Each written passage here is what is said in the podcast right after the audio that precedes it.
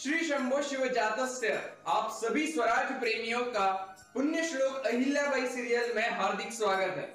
आज का ये सीरियल चालू करने से पहले मैं आप सभी से दरख्वास्त करना चाहूँगा कि अहिल्याबाई जी का मान रखते हुए ये एपिसोड पूरा देखें और श्री शंभो शिव जातस्य चैनल को सब्सक्राइब कर लीजिए। अब एपिसोड चालू करने से पहले पुण्य श्लोक अहिल्याबाई जी को नमन करते हैं और अब आइए देखते हैं क्या हुआ था पुण्य तो पुण्य श्लोक अहिल्याबाई जी सीरियल के आज के एपिसोड के स्टार्टिंग में ऐसा होता है कि यहाँ पर सरकार ने यहाँ पर हमारे गुप्तचर विभाग के जो होते हैं, उन्हें बुलाया होता है और फिर कहते हैं उनसे कि आपको अभी समझ में आ ही गया होगा कि हमने आपको यहाँ पर क्यों बुलाया है। और फिर वो कहते हैं, जी हाँ सरकार, हम समझ चुके हैं, लेकिन हम ये भी जानते हैं कि ये जो कोई हमला हुआ है, ये बस घोड़े को डराने के लिए हुआ था ये हमले से हमारी छोटी सुनवाई हमारी छोटी रानी साहब को धोखा नहीं था, क्योंकि लिए बारूद जो है, वो बस वो बस रास्ते के आजू बाजू लगाया गया था, ताकि छोटी सुनबाई का जो घोड़ा है, वो डर जाए या फिर किसी कारण से विचलित हो जाए, और जिससे कि छोटी सुनबाई का जो कार्य है, उसमें विघ्न आ जाए। और फिर सरकार जो है, वो कहते हैं कि इसी बात से तो हमें ज़्यादा चिंता है, रंगराव, क्योंकि लिए आप ही कहिए कि अगर इसकी एक जीत की खुशी से उन्हें इतना ज़्यादा अगर परेशानी होती होगी तो सोचिए, कल से ये दस दिनों के लिए राजगद्दी संभालने वाले हैं तो फिर तब उनका क्या होगा? इसीलिए रंगराव, आपको सारी की सारी जानकारियाँ जो है वो हमें देनी होगी कि इसके इस हमले के पीछे कौन है, क्या मंसूबा है इन सब लोगों का। आपको ये सारी की सारी जानकारियाँ जो है वो हमें देनी पड़ेगी कि कौन है कहीं ये हमारे ही घर का भेदी तो नहीं और फिर ये सारी जानकारियाँ कल से हम यहाँ पर नहीं होने वाले हैं, लेकिन आप छोटी सुनबाई को कभी भी मिलकर ये सारी जानकारियाँ उन्हें दे सकते हो। कल से हम यहाँ पर नहीं रहने वाले हैं, लेकिन एक बात का हमेशा ख्याल रखें कि ये जानकारियाँ जो है, ये बात जो है, वो बस हम तीनों के बीच में ही रहनी चाहिए। किसी और को इस बात की भनक भी नहीं लगनी चाहिए। और फिर अब नेक्स्ट सीन में अब यहाँ पर जैसे ही रंगराव बाहर जाते हैं तो फिर वहाँ से धनाजी और गनोजी जो है, ये दोनों भी आ ही रहे होते हैं और रंगराव को देख लेते हैं। और फिर वो समझ जाते हैं कि इसका मतलब सरकार ने रंगराव को इसके पीछे लगा ही दिया होगा। ये जितना भी हमले हुए हैं, वो समझ में आ गए। फिर धनाजी सरकार गनोजी सरकार से कहते हैं कि, बेटे, तुमने सब कुछ तैयारियाँ कर तो लिए ना? और फिर यहाँ पर गनोजी जो है, वो कहते हैं, जी हाँ पापा श्री, हमने सब कुछ कर दिया है। आपको बिल्कुल डरने की ज़रूरत नहीं है बाबा साहब, क्योंकि लिए रंगराव को बहुत बड़े बड़े धमाकों की जानकारी रखनी पड़ती है। ऐसे छोटे धमाके तो वो बेचारा भूल भी जाएगा और फिर कल से जो होने वाला है, वो तो आपको पता ही नहीं चलेगा कि क्या क्या होने वाला है। इसीलिए आप तो चिंता ना ही करें। और फिर अब नेक्स्ट सीन में यहाँ पर यहाँ पर मल्लाराव सरकार जो है, वो यहाँ पर अहिल्या से कह रहे होते हैं कि, अहिल्या, तुम्हें बस एक बात समझ लेनी होगी कि कैसे तुम्हारे इर्द गिर्द बहुत सारे लोग तुम्हारे चाहने वाले भी हैं और बहुत सारे लोग तुम्हें चाहते भी नहीं है, जो कि तुम नहीं कर पाओगी, क्योंकि लिए उनका मन तुम्हारे लिए हमेशा से ही कड़वा रहा है और उनके नाम बताने की कोई ज़रूरत नहीं पड़ेगी। लेकिन एक बात हमेशा ध्यान में रखो कि ये जितना भी हम तुम्हें राजगद्दी वगैरह संभाल रहे हैं, इसका कारण बस एक ही है कि हम चाहते हैं कि जब खंडेराव वापस आ जाए, तब हमारी राजगद्दी पर कहिए वरना हमारी पूरी की पूरी विरासत पर कोई भी आँख उठाकर भी देख ना पाए, वो चाहे बाहर का दुश्मन हो या फिर अंदर का दुश्मन हो, कोई भी ऐसा कुछ भी नहीं कर पाए। इसीलिए इसीलिए हम चाहते हैं कि तुम इस राजगद्दी को अच्छे से संभालो और इसके जितने भी दुश्मन हुए इन्हें मिटाने के लिए हमारी मदद करो। और फिर अब अहिल्या जो है वो कहती है कि, जी बाबा साहेब, आप बिल्कुल फ़िक्र मत कीजिए। हम हमारे छोटे सूबेदार जी की इस राजगद्दी को कुछ भी नहीं होने देंगे। और फिर अब नेक्स्ट सीन में यहाँ पर, अब यहाँ पर जैसे ही अहिल्या मंदिर के पास आती है तो उन्हें दिखता है कि रुकमा वहीनी जो है, जो कि तुकोजी भाऊजी की बीवी है तो फिर वो उनके पास जाते हैं और कहते हैं कि हमें माफ़ कर दीजिएगा, हम मल्हाराव सरकार के साथ थे क्योंकि लिए कल से वो हमें जिम्मेदारियाँ सौंपने वाले हैं तो फिर सारी की सारी काम काज कैसे करना है, वो सब कुछ वो संभाल रहे थे, इसीलिए हम आ नहीं पाए, इसीलिए हमें क्षमा कर देना। और फिर यहाँ पर रुकमा वहीनी जो है, वो कहती है कि, अहिल्या, तुम्हें क्षमा मांगने की कोई ज़रूरत नहीं है क्यों के लिए तुम तो हमसे, हम सभी से बहुत अलग हो ना, और तुम्हारी तो तारीफ़ होती ही रहेगी और कल से तुम तो राजा बनने वाली हो। इसीलिए हम तो कुछ कह भी नहीं सकते हैं तुम्हें। और अब तो तुम राजा बनने वाली हो, इसीलिए तुमसे कुछ कहने के लिए भी दस बार सोचना पड़ेगा हमें। वरना तुम्हें कुछ बुरा वगैरह लग गया तो तुम तो हमें सचमुच में काल कोठरी में ही डाल दोगी। इसीलिए सचमुच में अहिल्या किस्मत हो तो तुम्हारी। मैंने भी मैंने भी कल पूरा का पूरा सोमनाश्य का जितना भी कामकाज था, वो पूरे दिन का मैंने संभाला, जो कि बहुत ही सचमुच में कष्टदायक होता है, बहुत ही महत्वपूर्ण होता है। लेकिन फिर भी तुम्हारा जय घोष किया गया, ना कि मेरा। किसी ने भी मेरे काम की दखल नहीं की, क्योंकि लिए ये तो एक बहू का कर्तव्य ही है। अहिल्या, तुम भी और मैं भी एक साधारण से परिवार से ही आए हुए हैं। लेकिन फिर भी तुम बस खंडेराव की बीवी होने के कारण तुम्हें इतने सारे मान सम्मान मिल रहे हैं, तुम्हारे लिए सारी की सारी परंपराएँ वगैरह सब कुछ बदल दिया गया है, ये हम जानते हैं। इसीलिए हमें इस बात का सचमुच में बहुत ही खंत रहता है कि कुछ भी हो जाए, लेकिन तुम्हें ही सब कुछ मिलने वाला है। अब तुम में और मुझमें ज़्यादा कोई फ़र्क नहीं है, बस तुम्हें पढ़ने लिखने की अनुमति मिल गई है। और फिर यहाँ पर अहिल्या जो है कहती है कि, वही आप तो ऐसा मत कहिए ना, पहले से ही वंश हमसे बहुत ही ज़्यादा नाराज़ है। और आप भी अगर हमसे ऐसा कहोगे तो कैसे चलेगा? और फिर तभी यहाँ पर वहीनी जो है कहती है, अरे अहिल्या, हम कोते, कौन होते हैं? तुमसे नाराज़ होने वाले। और कल से कल से तो तुम्हें बहुत बड़े बड़े काम मिलने वाले हैं। और तुम वैसे भी काम ऐसे छोटे मोटे कहाँ पर करती हो? तुम तो सारे काम ऐसे करती हो जिससे तुम्हें शाबाश की मिले। और फिर अहिल्या कहती है नहीं नहीं वही नहीं मैं समझ रही हूँ। आपके ऊपर मैं अपने कामों का बोझ नहीं पड़ने दूँगी। मैं रसोई घर का जितना भी मेरा काम है वो सब कुछ कर लूँगी। आपको को, कोई भी बोझ मैं होने नहीं दूँगी। आपको फ़िक्र करने की कोई ज़रूरत नहीं है वहीनी। आप हमारे ऊपर भरोसा कीजिए। और फिर यहाँ पर वहीनी साहब जो कहती है कि उसका कौन ही सोच रहा है? हम तो बस यही सोच रहे हैं कि हमारी तो किस्मत ऐसी ही रहने वाली है कि हम बस रसोई घर में और घर घर काम ही करते रहेंगे। लेकिन तुम्हारा तुम्हारी तो किस्मत सचमुच में अच्छी है। दस दिन के लिए ही क्यों ना सही? तुम्हें राजगद्दी तो मिल गई। तुम्हारा ये भी सपना पूरा हो गया। मल्हार राव सरकार की लड़की जो हो तुम और फिर तुकोजी भाऊजी जो है, ये सब कुछ सुन रहे होते हैं और फिर अहिल्या को इशारा करते हैं, आप बिल्कुल चिंता मत कीजिए, मैं उन्हें संभाल लूँगा। और फिर अहिल्या जो है, वो कहती है कि वही नहीं आपको वो जो पूजा की थाली है और प्रसाद, वो गंगोबा ताता के घर भी भेजना है ना तो वो हम भेज देते हैं। और फिर यहाँ पर अहिल्या जो है, मंदिर में जाती है, यहाँ पर खंडेराव जी की पूजा करती है, और फिर यहाँ पर वो जो थाली है, प्रसाद की थाली यहाँ से लेके जाती है। और फिर ये जाने के बाद, यहाँ से अहिल्या जाने के बाद, तुकोजी जो है, यहाँ पर उनकी बीवी साहब को समझाते हैं कि कैसे, मैंने तुमसे कितनी बार कहा है कि तुम अहिल्या की जगह नहीं ले सकती हो, रुकमा, क्योंकि लिए अहिल्या खंडेराव की पत्नी है। और फिर यहाँ पर रुकमा जो है कहती है, लेकिन तुम आप ही बताइए, मुझमें और उस अहिल्या में क्या कमी है? और फिर यहाँ पर तुकोजी जो है, वो कहते हैं कि देखो वो वैसे देखा जाए तो फिर मेरे में और खंडेराव में कोई कमी नहीं है। लेकिन फिर भी हम पूरी निष्ठा से उनकी सेवा क्यों करते हैं? क्योंकि लिए हम जानते हैं कि मल्हाराव सरकार हमें बेटे मानते हैं, लेकिन हम उनके असली बेटे तो नहीं है ना?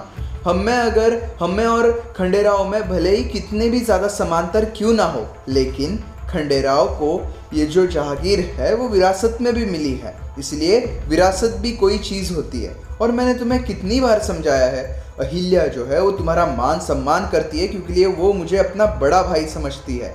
अगर वो तुम्हारा मान सम्मान करती है तो तुम भी उसका मान सम्मान करना सीख जाओ। वरना भावी रानी के साथ ऐसी बदसुलगी करने का नतीजा तुम्हें पहले ही देखने मिल जाता, लेकिन वो बस हमारा आदर करती है, इसलिए उसने ऐसा कुछ भी नहीं किया। और फिर यहाँ पर वो कहती है कि, लेकिन आप ये इतनी सारी ईमानदारी से रहते हो, इसका क्या फ़ायदा है? और फिर तभी यहाँ पर तो कुछ जो है वो कहते हैं कि, हम फल की अपेक्षा नहीं करते हैं रुकमा। और फिर हम ये जो कुछ करते हैं, वो बस हमारी ईमानदारी के लिए करते हैं, क्योंकि लिए हमारी निष्ठा है उनसे। और हम ये सब कुछ फल की अपेक्षा से करते ही नहीं है, ना कि हमें उस गद्दी का लालच है। इसीलिए रुकमा, तुम भी अच्छी तरीके से समझ जाओ कि तुम कभी भी रानी नहीं बन पाने वाली हो। चाहे तुम में और अहिल्या में समंतर क्यों ना हो। और फिर यहाँ पर रुकमा जो है, यहाँ से तो कुछ ही जाने के बाद कहती है कि आप कुछ भी कह लीजिए, मैं उसकी देवरानी हूँ और देवरानी जैसे रहने वाली हूँ, उससे उससे तो मैं निपट के ही रहूँगी। और फिर अब नेक्स्ट सीन में यहाँ पर देखने मिलता है कि यहाँ पर अहिल्या जो है वो गोर गरीबों को, यहाँ पर दासियों को अपना काम समझा रही होती है, उनकी मदद कर रही होती है। और फिर ये सब होने के बाद यहाँ पर वो छोटे सूबेदार जी को फिर से एक बार अपने कल्पना में लाती है और फिर कहती है कि, छोटे सूबेदार जी, आप वापस आ ही गए। और फिर यहाँ पर खंडेराव जो कहते हैं कि, आज तो अहिल्या, तुम बहुत ही ज़्यादा चिंता में भी दिख रही हो और बहुत ज़्यादा काम में भी दिख रही हो। और फिर यहाँ पर अहिल्या जो है वो कहती है हाँ छोटे सूबेदार जी आज तो सचमुच में दिन ख़त्म ही नहीं हो रहा था, क्योंकि लिए सुबह हम जैसे ही ये झंडा ला रहे थे ना, तभी हमारे इर्द गिर्द बहुत सारे बारूद फटे। हम तो सचमुच में बहुत ज़्यादा डर गए थे, लेकिन हमने खंडेवा का आशीर्वाद लिया था, उनका नाम लिया और सारा का सारा काम एक झट से कर लिया।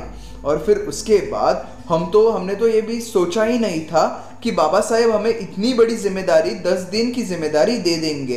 लेकिन बाबा साहेब ने हमें ही दे दी। इसलिए हम तो बहुत ज़्यादा चिंता में आ गए थे। और फिर खंडेराव जो कहते हैं, अरे अहिल्या, इसमें गलत बात क्या है? कोई बात नहीं। और वैसे भी मुझे पूरा विश्वास है तुम पर कि तुम अच्छी तरीके से ये राजगद्दी संभालोगी। और फिर अब अहिल्या जो है कहती है, आप भी हमारा मज़ाक उड़ा उड़ा लीजिए। पहले से ही घर के आधे से ज़्यादा लोग हमसे नाराज़ है और आप है कि देखिए ना, हमें तो बस अगर आप जल्दी आ जाते तो फिर ये दस दिन का काम भी हमारे ऊपर नहीं पड़ता। लेकिन आप हो कि आते हैं नहीं हो जल्दी। सात साल हो गए हैं, फिर भी आप नहीं आ रहे हो। और फिर अब खंडेराव जो है कहता है, अरे अहिल्या, लेकिन सुनो तो। और फिर अहिल्या जो है फिर से एक बार कहती है कि, छोटे सूबेदार जी, हमें तो बस आपकी रानी बनकर रहना है। और फिर खंडेराव कहता है, अरे, उसमें कौन सी बड़ी बात है? और वैसे भी मैं जानता हूँ कि ये सब तुम हमारी गद्दी के लिए कर रही हो, लेकिन जब मैं आने वाला हूँ ना, फिर उसके बाद भी मैं हमारे दोस्तों के साथ वन भोजन को जाऊँगा। सारा राजपाट तुम्हें ही सीखना है। और फिर सीख लो। वैसे भी, हमारी पत्नी जो हो, और फिर यहाँ पर अहिल्या जो हो कहती है, अरे वाह वाह वाह वाह वाह, इसीलिए इसीलिए मुझे आपसे इतनी नाराज़गी है। आप जो हो ना, आपको बस काम से फुर्सत चाहिए, आपको बस मस्ती करनी है। और फिर यहाँ पर खंडेराव जो कहता है, अरे देखो ना, सारे के सारे लोग कैसे करेंगे? अरे वाह, वो देखो, अहिल्या के पति जा रहे हैं। अरे, रानी अहिल्या के पति जा रहे हैं, ऐसा कहेंगे। और फिर तभी यहाँ पर अहिल्या जो कहती है, छोटे सूबेदार जी, आप भी ना हमेशा हमारा मज़ाक उड़ाते रहते हो। अगर किसी ने सुन लिया तो? और फिर तभी तभी यहाँ पर सारजा और रेनू जो है, वो यहाँ पर आ जाते हैं और कहते हैं कि किसी ने देख लिया तो सोचेंगे कि रानी साहब तो छोटे सूबेदार जी के ख्यालों में अभी तक डूबी हुई है। और फिर यहाँ पर अहिल्या जो है, वो बहुत ही ज़्यादा शर्मा जाती है और कहती है, सारजा रेनू तुम दोनों बहुत गलत हो, बहुत बुरी हो तुम दोनों। तुम्हें हमेशा इसी समय आना होता है क्या? और फिर अब यहाँ पर अहिल्या जो है, शर्मा कर यहाँ से चली जाती है। और फिर सारजा जो है वो कहती है, अरे रेनू तुझे पता है, पहले तो छोटे सूबेदार जी अहिल्या के सपनों में आते थे, अब तो उनके कल्पना में भी आने लग गए, उनके सामने बैठने लग गए हैं। और फिर अहिल्या जो है वो कहती है, नहीं नहीं, ऐसा कुछ भी नहीं है। फिर रेनू कहती है, ऐसा? अगर ऐसा नहीं है तो तुमने छोटे सूबेदार जी का डमरू जो है, वो अपने कमरे में क्यों लाया है? बोलो भला, बोलो बोलो, अब क्या हुआ? और फिर अब यहाँ पर अहिल्या जो है वो कहती है कि सारजा रेनू तुम्हें पता है, सचमुच में सात सालों की प्रतीक्षा हमारे लिए सात जन्मों की हो चुकी है। अब नहीं रहा जाता हमें छोटे सूबेदार जी के सिवाय। कब आएँगे छोटे सूबेदार जी? ऐसा हो रहा है। और फिर हमें तो उन्हें बहुत ज़्यादा याद करते हैं। हम तो हमेशा उन्हें याद ही करते रहते हैं। तभी यहाँ पर रेनू कहती है, कल से ऐसा कुछ भी नहीं होने वाला है इल्या क्योंकि लिए? दस दिन के लिए तुम जब राजा बनने वाली हो तो तुम्हें इतने सारे काम मिलने वाले हैं कि तुम्हें छोटे सूबेदार जी की याद करने की फुर्सत भी नहीं मिलने वाली। और जब और जब छोटे और जब हमें ये खबर मिली कि तुम दस दिन की राजा बनने वाली हो, हम तो सचमुच में बहुत ज़्यादा खुशी के मारे झूम उठे थे। और फिर अहिल्या कहती है, अरे रेनू मुझे इस बात की चिंता है कि इतने सारे लोग हमसे नाराज़ है तो फिर अगर हमने कुछ गलती कर दी तो? और फिर रेनू उसे समझाती है, अरे हिल्या तू ये सब कुछ क्यों सोचती है? क्या तुझे पता है कि तू सचमुच में गुनों की खान है खान? तू तो तुझे तो अपनी खुद की तारीफ़ सुनना बिल्कुल भी पसंद नहीं है, लेकिन जो लोग तुझे जानते हैं ना, उन्हें पूछ तो अहिल्या सचमुच में सबसे अलग है और सबसे बेहतरीन है अहिल्या हमें पूछना, तू सचमुच में लाजवाब है, लेकिन हमें ये भी पता है कि एक दिन देखना तू तू मल्हार राव सरकार से भी ज़्यादा नाम कमाएगी। हमें तो लगता है तू मल्हार राव सरकार से भी अच्छा काम करके दिखाएगी। और फिर यहाँ पर ये सब कुछ सुनने के बाद यहाँ पर अहिल्या जो कहती है, अरे नहीं नहीं, रेनू, ये कैसे संभव है? मल्हार राव सरकार कहा, और मैं कहा और फिर रेनू समझाती है, अरे नहीं अहिल्या, तुझ में भी इतने सारे अच्छे अच्छे गुण हैं ना कि तुझे मालूम भी नहीं है, लेकिन तू हमारा सुनेगी कहा, तू जब कल से ये राजगद्दी संभालेगी ना, तब तुम्हें समझ में आएगा। और फिर तभी यहाँ पर पीछे से हरकुबाई रानी साहेब जो है, वो यहाँ पर आ जाती है और कहती है, अहिल्या, जल्दी चलो मल्लाराव सरकार जो है, वो पुणे के लिए निकल रहे हैं ना, इसीलिए उन्होंने सबको यहाँ पर एक साथ बुलाया हुआ है। और फिर अहिल्या जो है, वो कहती है अच्छा ठीक है, हम आते हैं। नेक्स्ट सीन में देखने मिलता है कि यहाँ पर मल्लाराव सरकार जो है, वो गनोजी और तुकोजी से कह रहे होते हैं कि हम आशा करते हैं कि आप दोनों भी अहिल्या का अच्छी तरीके से ख्याल रखोगे, उनको बहुत ज़्यादा सपोर्ट करोगे उनके कामकाज में उसके बाद यहाँ पर गनोजी जो है, वो सोचते हैं कि हाँ ससुर जी, आप तो देखिए, हम क्या क्या करने वाले हैं हमारी छोटी सुनबाई के लिए हाँ। और फिर यहाँ पर मल्लाराव सरकार जो है, यहाँ पर गंगोबा यहाँ पर रानी गौतमा से कहते हैं कि कुछ कहना है आपको, और फिर वो कहते हैं, नहीं नहीं, कुछ नहीं कहना है। और फिर ये कहते हैं, जय शिव शंभो, जय शिव शंभो। और फिर उसके बाद सरकार जो है, यहाँ पर अहिल्या के पास जाते हैं और कहते हैं कि, अहिल्या, हमेशा से ही तुम्हारे, तुम्हें सतर्क रहना होगा। हमेशा से ही तुम्हें हवा की बहाव से तुम्हें जाना होगा कि क्या करना है, क्या नहीं करना है। अब सब कुछ तुम्हारे ऊपर है अहिल्या। इसीलिए हमेशा सतर्क रहना।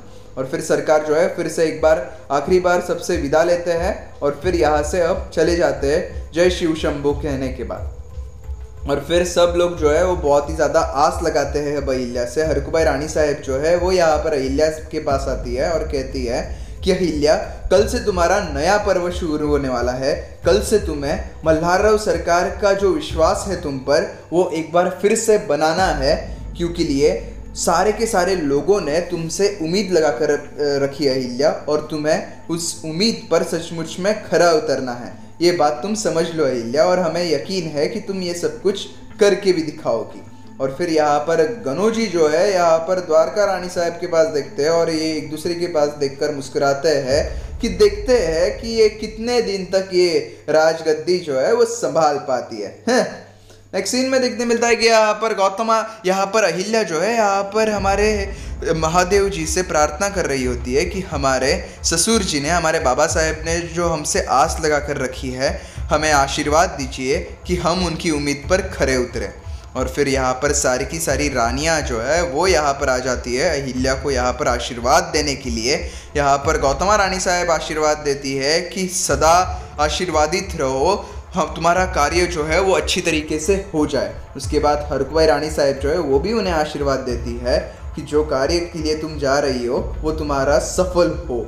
और फिर ये सारे आशीर्वाद मिलने के बाद यहाँ पर द्वारका रानी साहब जो है वो कहती है, वैसे तो तुम्हें हमारे आशीर्वाद की कोई ज़रूरत नहीं है और ये काम जो है तुम्हारे लिए बहुत छोटा है, लेकिन फिर भी हमारा आशीर्वाद जो है वो तुम्हारे साथ ही रहेगा। और फिर यहाँ पर बाना रानी साहब का आशीर्वाद लेने के बाद वो कहती है, अहिल्या, अच्छे से संभालना, ठीक है? छोटी सी छोटी अगर तुमने गलती कर ली तो हो सकता है कि सारा का सारा इंजाम तुम्हारे तुम्हारे ऊपर आ सकता है।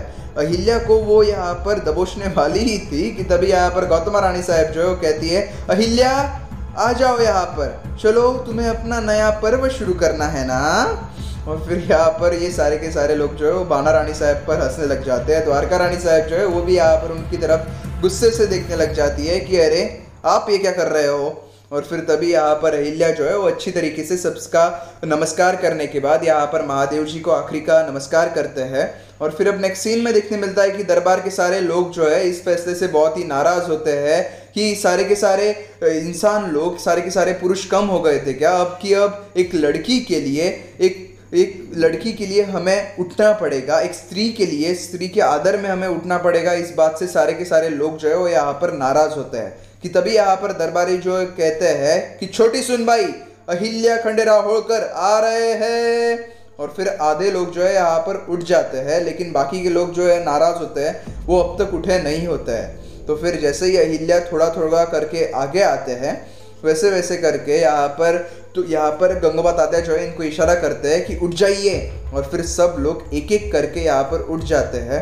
यहाँ पर इन्हें बहुत ज़्यादा गुस्सा आया होता है गनु जी को लेकिन उन्हें उठना नहीं होता है। फिर भी वो ना चाहते हुए भी यहाँ पर उठ जाते हैं, यहाँ पर अहिल्या की सम्मान में। ये देखकर उन्हें बहुत ही ज़्यादा गुस्सा आ रहा होता है। और फिर अब अहिल्या जो है, जल्दी से जल्दी यहाँ पर आ जाते हैं, और फिर उन्हें आभास होता है कि कैसे हमारे बाबा साहेब यहाँ पर विराजमान हैं। और फिर उन्हें सब कुछ याद आता है कि हमारे बाबा साहेब किस तरीके से यहाँ पर शासन करते हैं। और फिर अब उस गद्दी को वो नमन करते हैं, अच्छी तरीके से बाबा बाबा साहेब को याद करते हैं अहिल्या, और फिर उसके बाद घोषणा करते हैं कि हम कि हम इस गद्दी पर नहीं बैठने वाले हैं। और फिर ये सुनते ही सारे के सारे लोग जो है वो हैरान हो जाते हैं कि छोटी सुनबाई ये सब क्या कह रहे हैं और फिर अब नेक्स्ट एपिसोड की थोड़ी सी झलक में देखने मिलता है कि यहाँ पर कुछ गाँव वाले जो है, वो समस्या लेकर आए हुए होते हैं कि कैसे बहुत सारे दुश्मन जो है, हमारे गाँव के ऊपर आक्रमण करते हैं। इसीलिए हमारा गाँव हमसे छीन लिया गया है। हमें घर वगैरह कुछ भी नहीं है। और फिर वो कहते हैं कि हमारी सहायता कीजिए, छोटी रानी साहब, हमारी सहायता कीजिए। धनाजी सरकार जो है, वो कहते हैं कि घरदार वगैरह सारी चीज़ों से बड़ा अपनी जान होती है। इन्हें अपनी जान मिल गई है। वो भी बहुत कुछ है। इसीलिए आप सब लोग जाइए, कुछ नहीं होने वाला है। तभी यहाँ पर अहिल्या जो कहती है कि आप सब लोग यहीं पर रुकिए। हम आपसे वादा करते हैं कि सात दिनों के अंदर आपको अपने घर और गाँव फिर से मिल जाएगा। और फिर ये सुनने के बाद सारे के सारे लोग चकित हो जाते हैं कि ये कैसे करने वाली है छोटी सुन भाई। और इस तरीके से आज का एपिसोड यहाँ पर समाप्त हो जाता है। जल्दी मिलेंगे हम मंडे के एपिसोड में। तब तक आप चैनल को सब्सक्राइब करके रखिए। और इस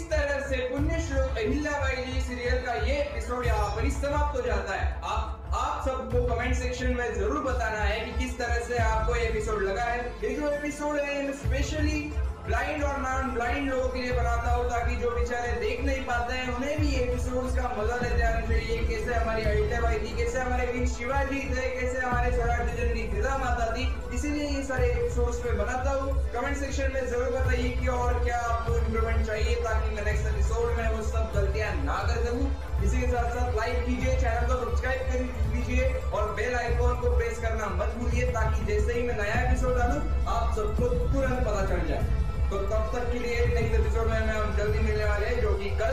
तो फिर मिलते हैं कल नेक्स्ट एपिसोड में। तब तक के लिए तुमसे हमसे नाता गाय जय जिजाऊ जय शिवराय।